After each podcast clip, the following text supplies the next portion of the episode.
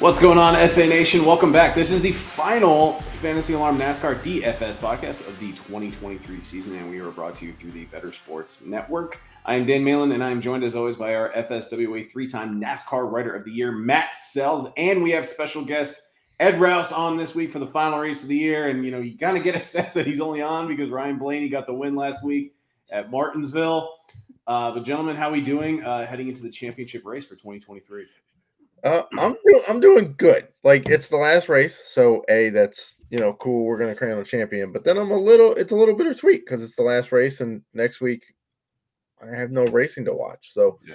you know, but then like five weeks from now, we're gonna be bemoaning the fact that Daytona's like eight weeks away, and there's not enough of an off season. So you know, I'm doing all right. I don't have a dog in the fight, unlike our uh, co-host here, who, if you're watching this, is just it's just a remarkable outfit that he's that he's got on. It's similar to the one, if not the same one, as we saw in the Grover's Grill video that he and I did. That's now out.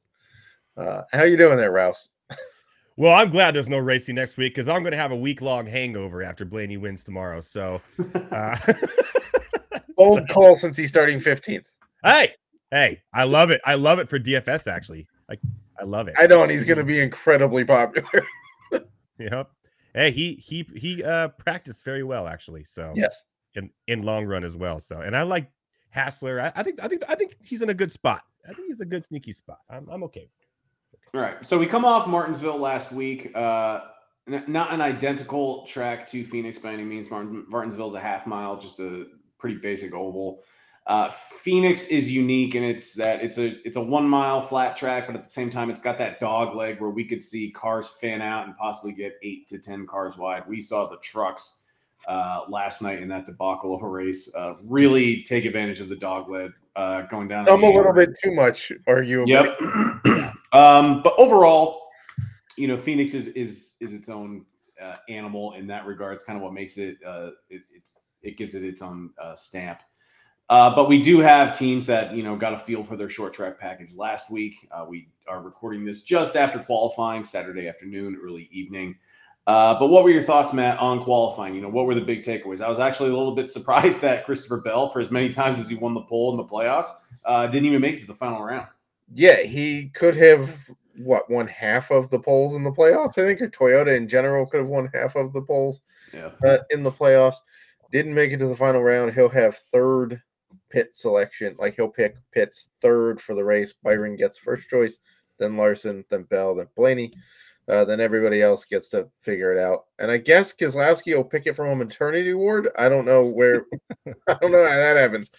Um, I was a little surprised. I mean, Bell was really fast at practice. Like, if it wasn't Blaney leading the categories, Bell was right there. And for both of them to then have bad qualifying sessions, um, not ideal.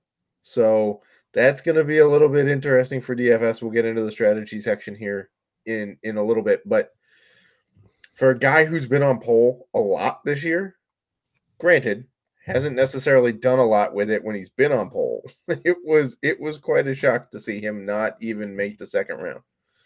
Yeah, Ed, what are your thoughts on Blaney uh, not even making the top 10? He qualifies P15. Nah, I'm not worried. That long speed has been there all playoffs, baby. He's going to be just fine. What I am worried about is Byron having the pole and Byron having that first pit box. And he probably, arguably, actually, he does have the best pit pit crew in NASCAR this year. So huge advantage there for him. Uh, that's the one thing I'm actually worried about because Blaney's pit crew isn't known for being the fastest or best either. So that's the one thing I'm a little worried about going into tomorrow. I, You know, would it's- agree. We saw we saw that number one pit stop uh, or pit box, I guess, win the title for Larson um, two years ago when he won it when he went from third to first on that final pit. Um, so yeah, Byron having a very good pit crew and now the best pit box in maybe the entire sport. Um, it's a bit disconcerting for sure. In, uh, I believe it's three of the last six Truck Series races, the winner of the championship did not win the race. We've typically, that hasn't been the case for the Cup Series. We've typically seen a champion, a, a championship four driver win the actual race at Phoenix. Do you think that we see one of these drivers, William Byron, Kyle Larson, Ryan Blaney, Christopher Bell, you think we, we see one of them win the race? I yeah, I think so. Look, you have to go back to 2013 for the last time a non-championship eligible driver won the final race, and that was Denny Hamlin winning it at Homestead. Um, since then, every single time one of the championship four drivers have won the race to win the championship. Um, and generally another one finishes second. So it's not like they finish first and then somebody else runs them down. I think we see one of these championship four win win this race. Though I will say my heart te- my heart kind of wants Harvick to win the race and then the champion to to finish. Just send him off on his best track. Get in the booth already. Get in the booth already. Ugh. I mean, it's his best track like ever. He's got 20 consecutive top 10 finishes at Phoenix, which is the most by any driver ever in the history of NASCAR consecutively at any one track. Um, so, you know, not to mention if you read my betting piece over on Pickswise, I have Harvick at 12 at plus 1200 as a shot to win. Um, I also wrote up Buescher at plus 6,500 as a long shot dude. So I don't know, but ultimately, I do think we one of the championship four win the race to win the title. Yeah, I agree. But also remember last year, Blaney had arguably the fastest car on the track.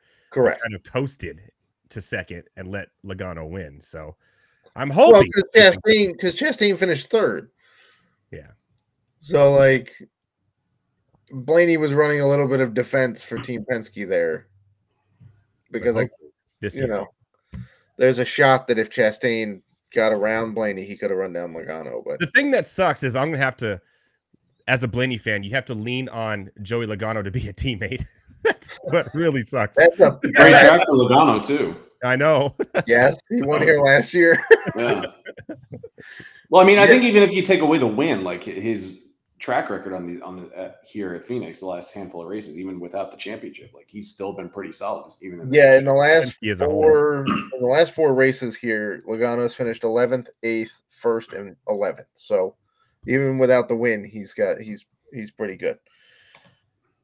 So, so Uh, do we how- see? Oh, oh, sorry. I was saying, do we No, go see ahead, a go ahead. repeat of, of last year where Blaney gets in first and Logano takes a second and starts to play defense and all that? I don't know. It's it's a possibility. Blaine, I well, wouldn't- here's here's the problem. Logano's not very good at playing defense without wrecking people. Also true. you want him to play defense and then cause a caution, and then have Blaney's pit crew have to take it over. I don't, Ah, negative right Nancy. now, he gave Raus nightmare, so he's gonna be. I'm not gonna make the race tomorrow, man. All right, should we just uh, dive into how things shook out uh, with qualifying and just start looking at the driver pool? Let's do it. Uh, all right. So as we mentioned, William Byron is on the pole. Ryan Blaney starts P15. Both drivers are over eleven thousand dollars on DraftKings. Uh, how many lineups? Because this this is a, a track and a race that are going to have plenty of Dominator points available. Uh, what percentage of lineups would you say are going to be cramming in Byron and Blaney, assuming that you know in narrative street there is that Byron would lead a lot of the probably all of stage one, potentially a good portion of stage two as By- as Blaney works his way through the field and eventually reclaims the lead, and one of those two would go on to win the race. How many lineups? Because I currently have a lineup that I'm just kind of playing around with on DraftKings, and sure enough, it's got Byron in there and Blaney for the PD and late race dominator points. I think a pretty decent amount are going to have that combination. I could see people pivoting off of Blaney and going with C Bell because they trust his pit crew a little bit. He's a little cheaper. It's like 500 bucks cheaper and really only costs you two spots of PD. Mhm. So you can make the argument that those two are probably pretty, um, you know, swappable. Though Blaney has the massive advantage in track history here because in the last four races, he's his average finish is third. Like it's ridiculous. Um, that being said, I will say that since the championship race has moved to Phoenix, which was in 2020, the the optimal lineups on DK and FanDuel both had two of the championship four drivers in them. There was a great tweet out earlier. Uh, Dan put it in the Discord earlier this week. It showed optimal lineups had two championship four drivers in there. So you're going to have to get wonky with the cheap dudes for sure. but, you know, that that's so I would say that that's probably the most popular combination of guys with Byron and Blaney this week. Yeah, I'm with you. I, I do feel you have to get two championship drivers in your lineups to win.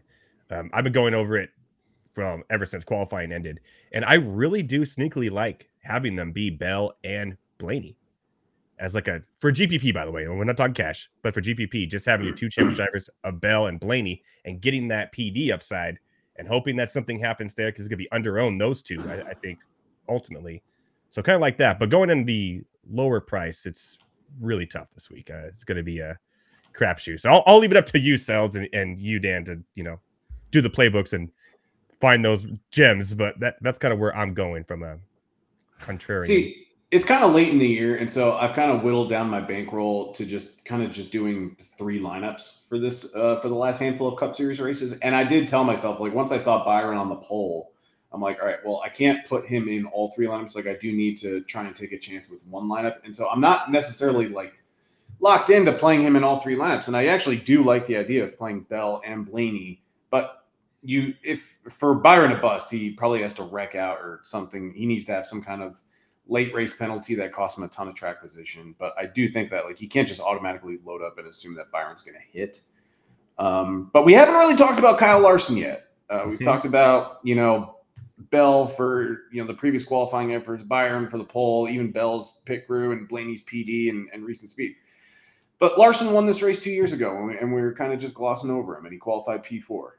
Well, so here's here's my problem with Larson. They interviewed him during qualifying, and he very candidly said he doesn't much like the speed in his car. Now, there's adjustments they can make. Cliff Daniels is usually pretty good at making in race adjustments for Larson. Um, but you know, we've also talked about before that Larson, in the year he won it, probably didn't have the best car on track that that day. He got, you know, handed the well, I mean, he didn't get handed the pole. He won the pole and then got handed spots on pit road because he had the number one pit box, right? So if you look at long run speed, he is easily behind um, Blaney and Byron for sure in speed. And, you know, C Bell uh, kind of sort of depends on what metric you're looking at, in all honesty. But that's my question with Larson is if his car is only so so, can he actually wheel it to the front and lead laps?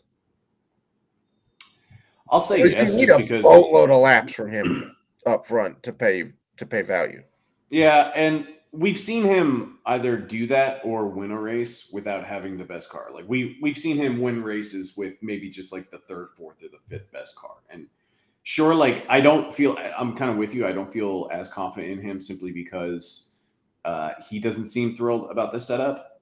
Uh, but at the same time, he is still just, I guess, what we would consider a, a quote unquote wheelman, and he Young can money. still still get out there and win the race, even if he's got like the fourth or fifth best car. Can you call him young money when he's the oldest of the championship? I know, right? Isn't that crazy?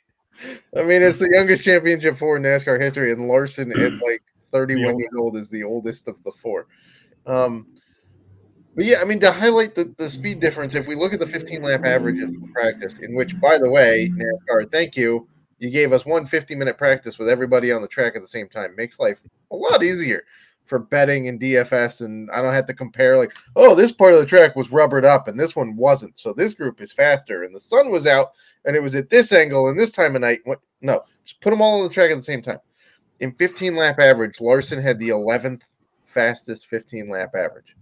Number one was Blaney. Number two was Bell at a hundredth of a second slower than Blaney. Number three was Byron, who was less than a tenth of a second slower than the other two.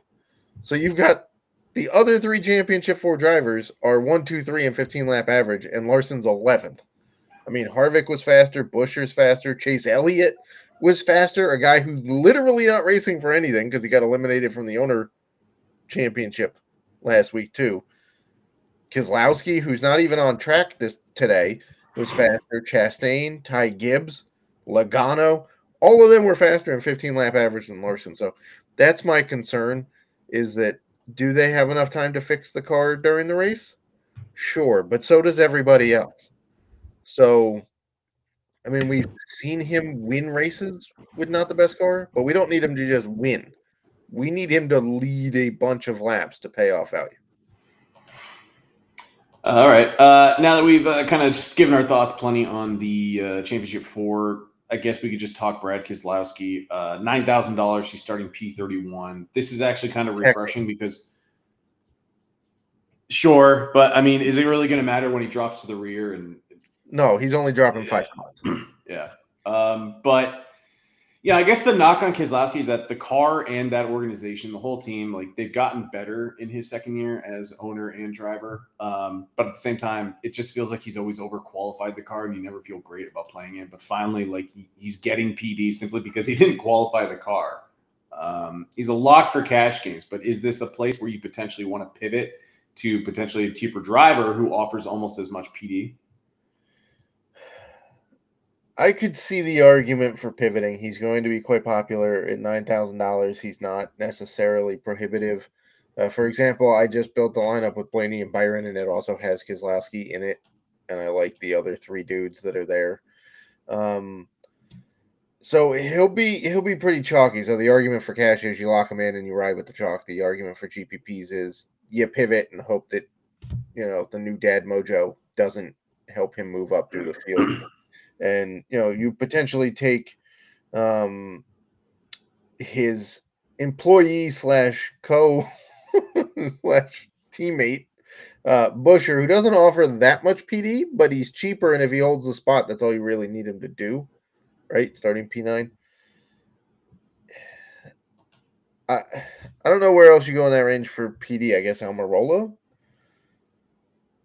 I was thinking Almirola or Briscoe. I mean, both guys. I, I are coming do off- love I, I really like chase briscoe he is in this lineup too by the way 7500 yeah that's a good price for him at He also is really good at Phoenix. Mhm. Yeah, I mean, he won the inaugural Phoenix race in terms of like the next gen car. right. Uh, And then plus- he's finished fourth and seventh in the other two next gen Yeah. races. and he finished fourth last week at Martinsville. Didn't lead any laps, but he had 20 fastest laps too. Yeah. So I think he he's figured this place out. I'm not too terribly concerned about the P26 starting spot because you can actually pass at Phoenix. The other thing that we noticed in the optimal lineups that were tweeted out earlier this week, they had like three dudes in each of them that started P23 or further back, which sounds counterintuitive to Phoenix, but you can pass here, especially on restarts. And if you nail the pit strategy, then you can really gain some spots. Uh, overall, in the uh, mid tier, sorry, I'm playing around building lineups as we're you know doing. same here same here You're um, You want to hear the rest? Of, you want to hear the rest of this lineup? i do Kind actually. of, yeah. Go ahead. Ty Dillon and Corey LaJoie rounded out. what uh, i don't know about ty dillon LaJoie makes sense In the last four Phoenix races, Ty Dillon has picked up an average of six and a half spots of PD.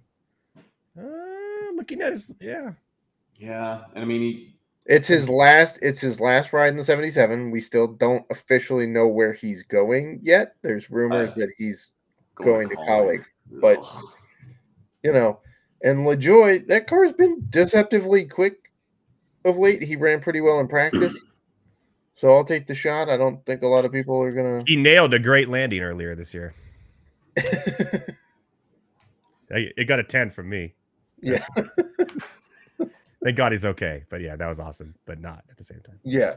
So uh, I mean, there, there's a few cheap, you know, cheap guys. I really wish Todd Gilliland hadn't qualified P14.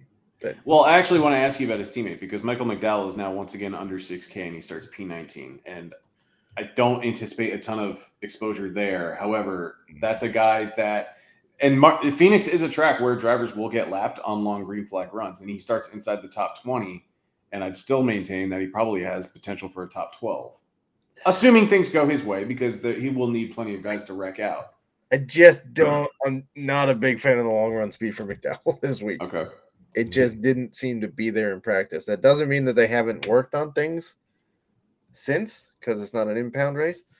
But uh, I don't know. Also, his history, it, it, it Phoenix doesn't seem to suggest that he's going to turn things around. That I mean, his average starting spot is 19.3.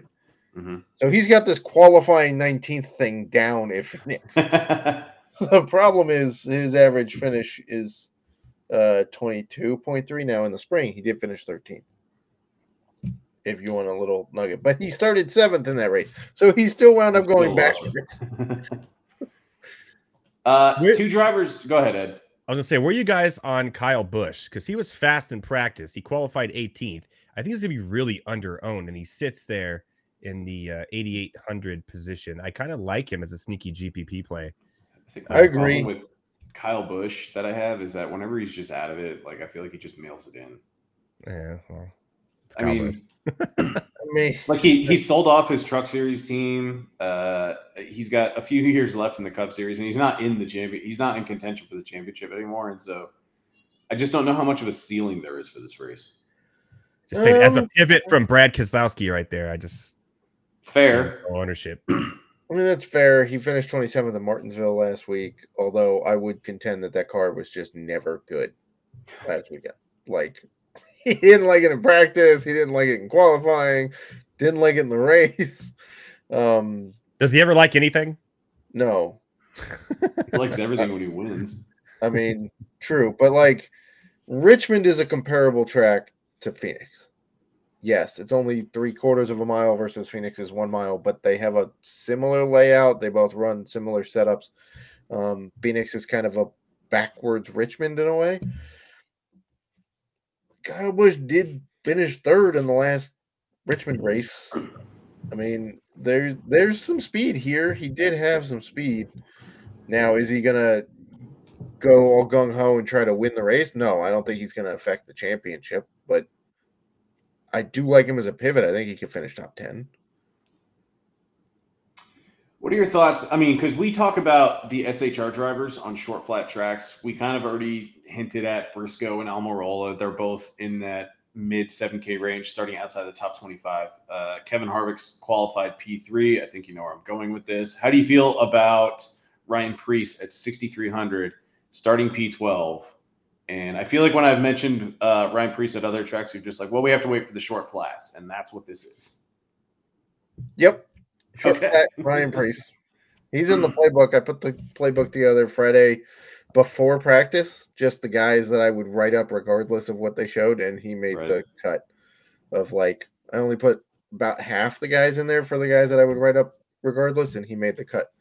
Um, short flat track, his history here, while it's you know, you look at the last four, not you know, he's only run half of those. Obviously, he had the year outside the car but he's run well in those races. So, you know, I have no I have no problem with Ryan Preece this week. Um, do you want to play both Almirola and Briscoe together, or is it better if you just maybe just stick to one of them? Because I'm of the mindset that both are going to be very popular. The cat's out of the bag. Everyone knows that SHR and these drivers are always underpriced, but they always have massive upside on these flat tracks. But I feel like I just don't want to invest in two of them because I feel like that could be disaster because a lot of people go that way, and I just kind of hope that I nail the one that doesn't bust. That's a very good question, actually. Um, in my current lineup, I only have one. I'm not sure. Can I fit another one? Where's Almirola? He's 7,300. No, because I'd have to pivot off of. Well, I mean, I could take out Keselowski, but yeah, I'm probably going with one of them if you're going for a PD play. If you want to get real sneaky in a GPP and put Kevin Harvick as a guy with a shot to lead some laps. You're all in on Kevin Harvick, man. Well, I thought Yeah. about that too, though. Like, I don't. He's won nine times here and I has know. 20 straight top tens. Like I always thought that like it just seems appropriate that maybe in like the second, like late second stage, early third stage, like maybe Harvick just gets out and runs a few laps, and it's a nice send off for him before he's eventually see passed. I away. could totally see this being orchestrated Right. and to lead, lead some laps without really interfering with the championship.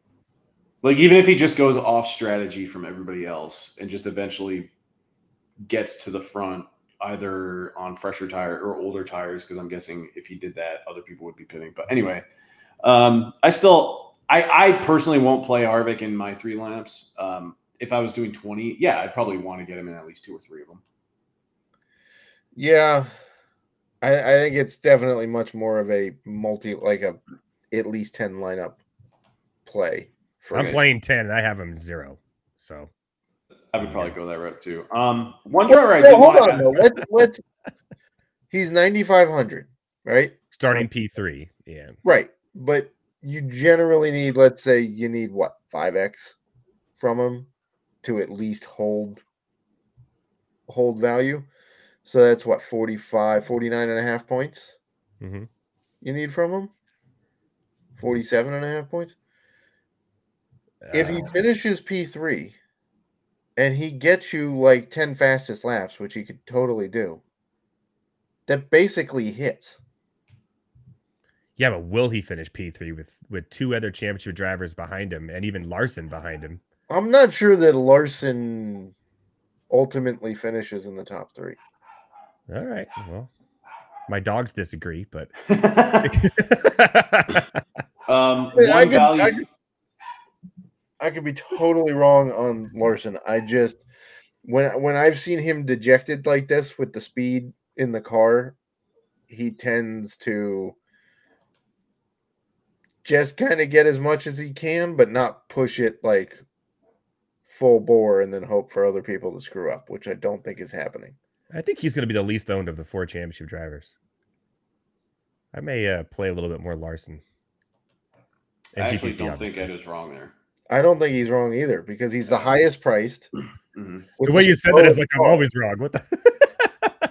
Sorry, I'm kidding. Sorry. you know, now that I think about it, I'm like, yeah, I did kind of like have that tone where I'm like, yeah, I think He Ed's a finally genius, is smart. All right right.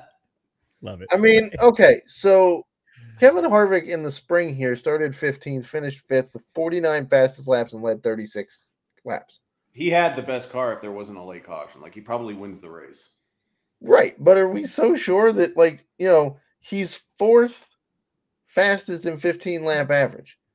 He's right there in 20 lap average, and more than two thirds of the field ran 20 laps.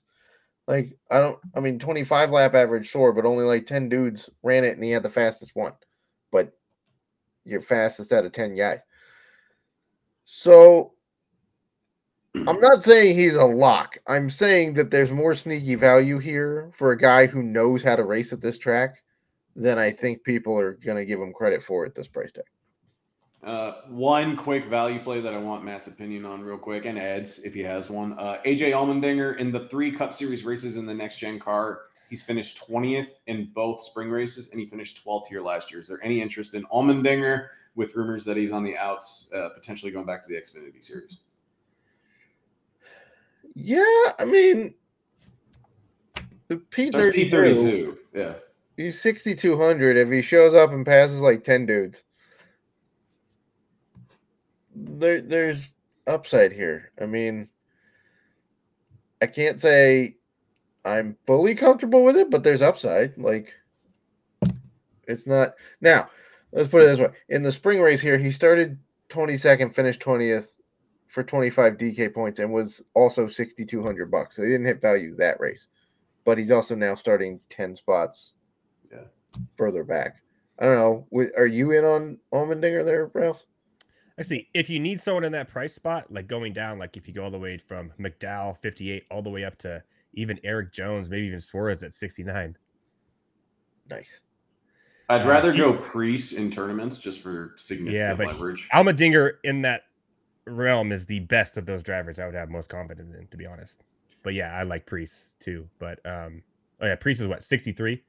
yeah. So yeah, Preece and Allmendinger there. So I mean, I, I like him over Cindric, over Austin Dillon, over Erik Jones. Yeah, so I have him actually in two of my lineups. So I'm glad you mentioned that. So I am a little on him. All right. With uh, just a few minutes to go, who do you guys like to win the race and potentially the championship? Well, do we really need Raus's answer? to I this? really don't think we need to ask Ed, but we can get his answer. Number 12, Ryan Blaney. Ryan Blaney, baby, Other than. Blaney and quitting. It's Ryan Blaney winning the whole thing, baby. He's gonna win. He's gonna win his first championship. And prediction next year, he overtakes Chase Elliott as the most popular driver in NASCAR. But I die. Matt, who you got? I got I got William Byron. I am also taking The William last Byron. three the last three championship fun. winners at Phoenix have started on the pole. Hey, if Blaney had gotten the pole Ed, I would have taken him. My my question is, are we gonna see Erin Blaney wearing a split shirt get up, one for Ryan Blaney and one for She For should come in time a boyfriend. split fire suit. Yeah. There, there is no ring on her finger. She should be all Ryan Blaney. No, so I heard this interesting take the other day that was like she should be rooting for William Byron so that she doesn't have to hear about it at the Thanksgiving dinner table that her brother is a champion and she's just her. But like if if Byron wins, then she gets to still be with the champion but doesn't have to hear it over the family dinner table. I don't know, I It's a thought it was confusing relationship because Byron last week actually said my brother-in-law towards Yeah, Ryan Blaney. Blaney. So that is a thing that apparently happens in the South for people who have been dating for a long time. That they just jump the gun and say they just assume. Yeah. Like they've been dating for four years, so it's not like Oh, that's it's a nothing in new- California. you kidding me? Well, okay, I mean, I guess in the South, that's like an eternity. You're, you're well, married. I would think in California that's a long time considering the fact that you know you've got celebrity couples that are dating for forty-five minutes nowadays. Like, And Taylor Swift is already with the other Kelce brother already. Well, that would be that would be fun since he's married to Stuff somebody. happens in California, man. All right. Well, gentlemen, uh, as always, thank you so much for your time. Thanks for coming on this week, Ed. Uh, it was a fun year. Uh, we look forward to coming back in what feels like 13 to 14 weeks for Daytona. Let's go. Uh, Yeah, best the of luck to after you guys. Super Bowl, folks. week after the Super Bowl. So best of luck to you guys this weekend, and best of luck to the FA Nation. go Best of luck, baby. FA Nation.